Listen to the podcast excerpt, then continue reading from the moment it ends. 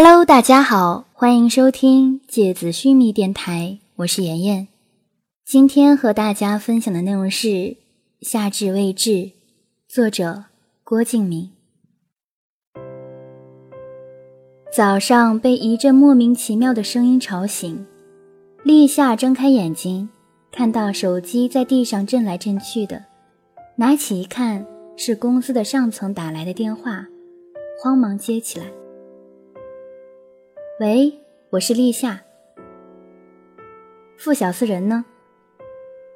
和我在一起，有什么事情吗？电话里说不清楚，你们两个现在马上回工作室，回来就知道了。挂了电话，立夏的心开始莫名其妙的乱跳起来。电话里上司的语气听上去好像发生了什么不好的事情。可是，能有什么不好的事情呢？想不出来。于是摇醒了傅小司，又吩咐酒吧老板等遇见和七七醒了之后，分别叫车送他们两个回去。路上，傅小司继续靠着陆之昂的肩膀睡觉，而立夏坐立不安的神色让陆之昂有点察觉。有什么事情吗？陆之昂问：“不知道，电话里也没说清楚。不知道你还担心啊？就是因为不知道我才担心啊。”立夏的声音听上去都像要哭了，陆之昂心里也微微掠过一丝恐惧，低下头看看肩膀上的傅小司，沉睡的面容。无比的平静。工作室里坐着三个人，三个人都是公司的上层，看得出来，每个人的脸色都不太好。立夏走进工作室的时候，就感觉到了。直接主管工作室的负责人 Aaron 朝着桌子上指了指，立夏顺着看过去，就看到一沓厚厚的报纸。最上面的那张报纸的头版就是傅小司的一张大头照。立夏再一看，就看到了头版上的那个大大的标题。那一瞬间，简直像是五雷轰顶一样，内心突然滚过了无数闷响的巨雷。著名画家傅小司畅销画集《花朵燃烧的国度》涉嫌抄袭，原告冯小艺近日起诉。手中的报纸滑落下来，掉到地上，没有发出一点声音。傅小司走过来，拿起报纸，面无表情地读着。在一行一行的把那些文章看完之后，傅小司突然想起了陆之昂回来的前一天，自己接的那个电话。报纸上的报道和那天接的电话有很大关系。可是自己的回答全部被篡改。或者巧妙地拼接到了另外的地方。请问，你在画花朵燃烧的国度之前，看过春花秋雨吗？看过啊，一年前就特意去网上看了，因为要画花朵燃烧的国度。那请问，看完春花秋雨，对你有什么影响吗？我觉得很好，很漂亮。那就是我想要的那种风格。相对于你而言，《春花秋雨》的作者应该比你名气小很多吧？几乎没人知道他的。是啊，所以我才会去用他的那种风格，因为很少有人看过他的画。那就是说，你在画画中是在临摹他的绘画风格了。嗯，应该是吧。像我们从小开始学美术的时候，就是要临摹很多老师的画作呀。就算是现在，也要不断的借用别人的东西，不然就画不出来。那你知道《春花秋雨》的作者现在起诉你抄袭他的画作《春花秋雨》吗？你想要联系他私下解决这件事情吗？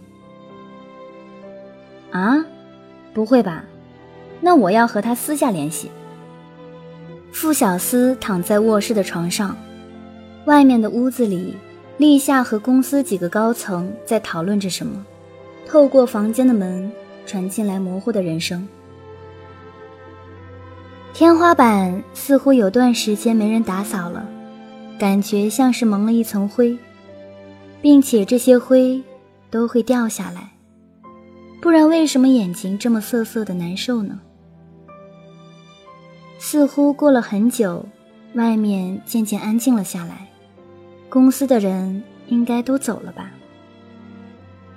敲门声，进来的是立夏和陆之昂。立夏看着躺在床上的傅小司，也不知道说些什么，只觉得胸口发胀。他记得以前傅小司被人骂只会画小女生喜欢的垃圾时，就是这样在床上躺了整整一天。也没有吃饭，也没有喝水。公司说叫你不要被这件事情影响情绪，好好准备接下来在武汉的雨的第三本画集的首发式。立夏小声的说着，尽量维持着声音的平稳，不想让小司听到自己声音里面的难过。嗯。简单的一个字，听不出任何的情绪，依然望着天花板，没有动。陆之昂摆摆手，示意立夏先出去，因为他看立夏的样子都有点想哭了。立夏捂着嘴，尽量不发出声音，然后小心地带上了门。陆之昂挨着傅小司躺下来。陪着他一起不出声地看着天花板。时间像是流水一样从身上覆盖过去，甚至可以听到空气里那些滴答滴答的声音。而窗外，太阳终于升了起来，穿破千万朵细碎的云，射出耀眼的光芒。在被那些光芒照耀的微微闭起眼睛的时候。路上听到身边的小厮缓慢而微微哽咽地说：“你看外面的天，这么蓝，这么高。我在想，这个夏天又快要过去了吧？小昂，你知道吗？每个夏天结束的时候，我……”都会觉得特别的伤心。接下来几天，工作室的电话一直不停的响。立夏接电话接到后来，忍不住在电话里发了火。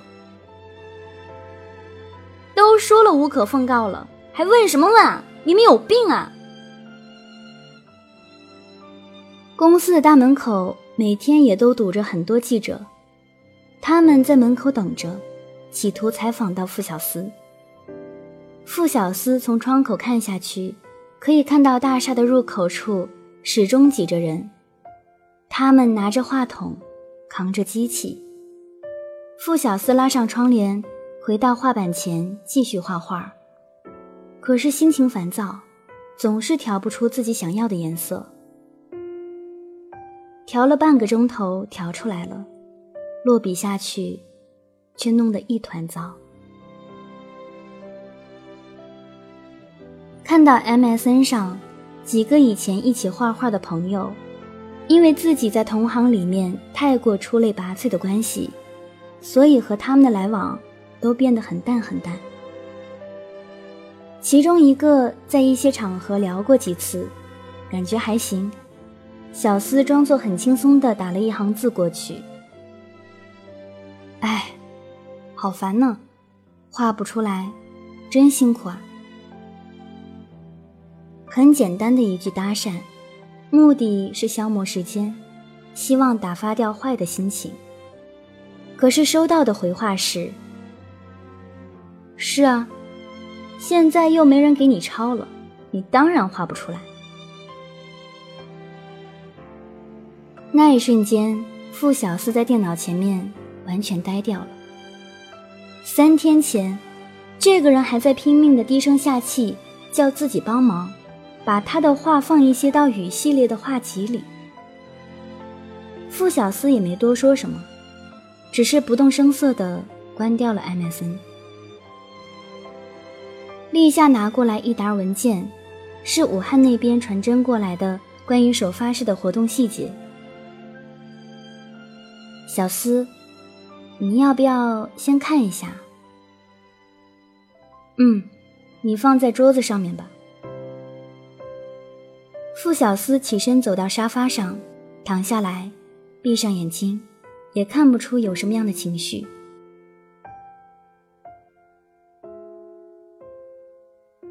立夏把文件放到桌上，然后走过去，在沙发上坐下来。傅小司把头抬起来，放在立夏的腿上。立夏，傅小司微微翻了个身，看着立夏的脸。什么时候我们一起回浅川一中吧？我好想看看那些香樟，不知道在我们走了之后，它们有没有变得更茂盛？好啊。时间过得好快，以前立夏觉得那些诗人啊、歌手啊，总是无病呻吟，整天唱着一些。感叹时光如流水的歌，光阴似箭，白驹过隙什么的。可是现在，立夏真的完全体会到那种飞速的流动，似乎一转眼，整个夏天就扑扇着翅膀飞远，而紧接而来的秋天也瞬间消失。十二月的时候，北京下了第一场雪，冬天。又开始了，而这半年的时光，应该是无比的漫长吧。网络上辱骂、诅咒傅小司的人络绎不绝，那些以前骂傅小司商业化作品庸俗、没有阳刚的其他没有红的画家，在厌倦了以前的那些论调之后，现在终于找到了新鲜的话题，整天纠缠着抄袭、抄袭。似乎傅小司所有拿过的奖项，所有出版的画作，以及从小到大的努力，全部都是狗屁。甚至有一些，我还奇怪为什么他的画卖得这么好，原来是抄袭的呀，之类的荒谬言论。立夏有时候听到那些记者的话筒，只想吼他们有没有脑子啊！如果是两本一样的画集。那干嘛要抄了之后才会受欢迎呢？可是，这也是没办法的事情。就像陆之昂对立夏说的那样，其实无论是何种结果，受益的都是冯小艺。立夏知道陆之昂说的是事实，心里就是咽不下这口气。可是咽不下。那又怎么样呢？也只能暗地里无数遍的诅咒而已。工作室里的电话没有停过，读者和记者每天都会打来无数的电话。立夏每次都是叫他们自己去翻翻两本书，看了再来说有没有抄袭的问题。可是，一想这样的话，不是正好就让春花秋雨大卖了吗？于是赶紧补一句：“不要去看。”。”结果第二天的报纸就有消息出来说，傅小司心虚，于是阻止别人看《春花秋雨》，但是依然无法阻止好作品的受欢迎，《春花秋雨》荣登销量排行榜第十名。那些报纸上的字句，像是匕首捅进眼睛里，流出眼泪。那些眼泪流进指缝里面，蒸发掉，剩下细小的白色的盐。大半年过去，傅小司从最开始的愤怒，到后来的沮丧，再到后来的难过，最后终于又完全变成了高一时候的样子，像是在半年里面，时光飞速的倒流，一切重回十六岁长满香樟的时代，重新变成那个不爱说话、不爱笑、没有表情、独自生活在自己的世界里的傅小司，眼神重新降临大雾，越来越浓，越来越浓。直到遮断了所有通向内心世界的道路。每天早上起来，和陆之昂一起骑着单车，背着画板去森林公园，找一处有着高大树木的阴影画画。在日落的时候，重新回到工作室里，将白天的画作扫描到电脑里面做修改，不再接任何的通告，不再出席任何的签售会。像是整个人从所有人的视线里凭空消失了一般。工作室的事情全部都是立夏在处理，官司的事情也是交给律师去打理。而律师看完两本画集，说：“肯定没问题，放心吧，法律会还所有人一个公道的。”立夏点点头说。嗯，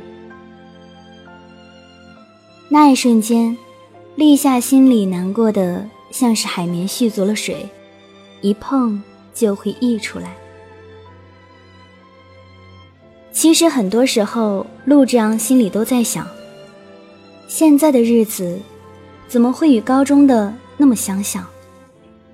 是上帝在补偿曾经离散的岁月吗？还是说，小司的世界里？注定只能孤单一个人。他不属于这个繁忙而庸俗的世界。